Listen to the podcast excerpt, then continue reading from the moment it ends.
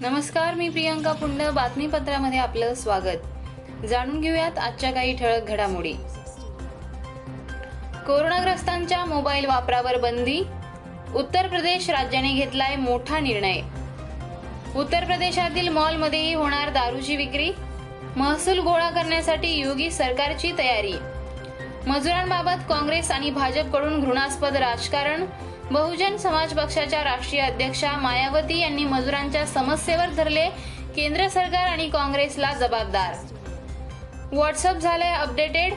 नवीन contact add करण्यासाठी आता फक्त क्यू आर कोड स्कॅन करावा लागणार.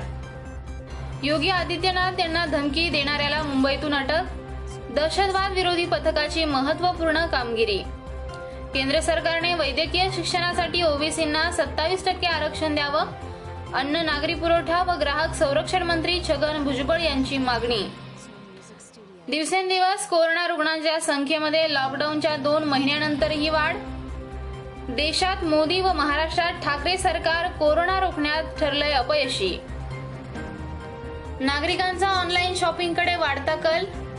अमेझॉन कंपनी भारताला देणार पन्नास हजार नोकऱ्या.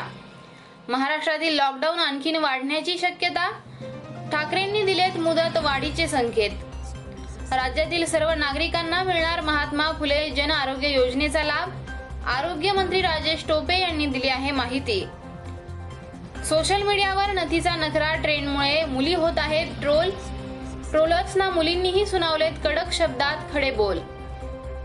पंतप्रधान मोदींनी जाहीर केलेल्या पॅकेजवर व राज्यातल्या राजकारणावर उद्धव ठाकरेंनी केली आहे चर्चा. केंद्रांकडून येणारा निधी अजून आला नसल्याचा म्हणालेत मुख्यमंत्री.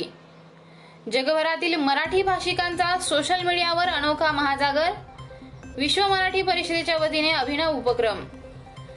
कोरोना काळात कौटुंबिक वादाच्या घटनेमध्ये वाढ बीडमध्ये पुन्हा हत्याकांड घरगुती वादातून महिलेसह दोन मुलांची हत्या तर पतीला झाली अटक. राज्यात अठ्याहत्तर पोलीस कोरोना बाधित तर दोनशे पोलीस कोरोना मुक्त. उमरी तालुक्यातील नागठाणा येथे साधूची गळा आवळून हत्या दुहेरी हत्याकांडात गावकऱ्यांचा मोठा खुलासा. हिंगोलीत क्वारंटाईन सेंटरमधील साहित्याची चोरी तपास कामामध्ये पोलीसही झाले आहेत हदवल अहमदनगर जिल्ह्यात आणखी चार जणांना कोरोनाची लागण निमोण येथील एका कोरोनाग्रस्त रुग्णांचा नाशिकमध्ये झालाय मृत्यू. तळीरामांच्या व्यसनांमुळे संसार उद्ध्वस्त भालगावामध्ये दारूबंदी करण्याची करण्यात आली आहे मागणी. अहमदनगर जिल्ह्यात कोरोनाचा मुक्काम लांबलाय. बाधित रुग्णांची संख्या झाली आता चौऱ्याहत्तर.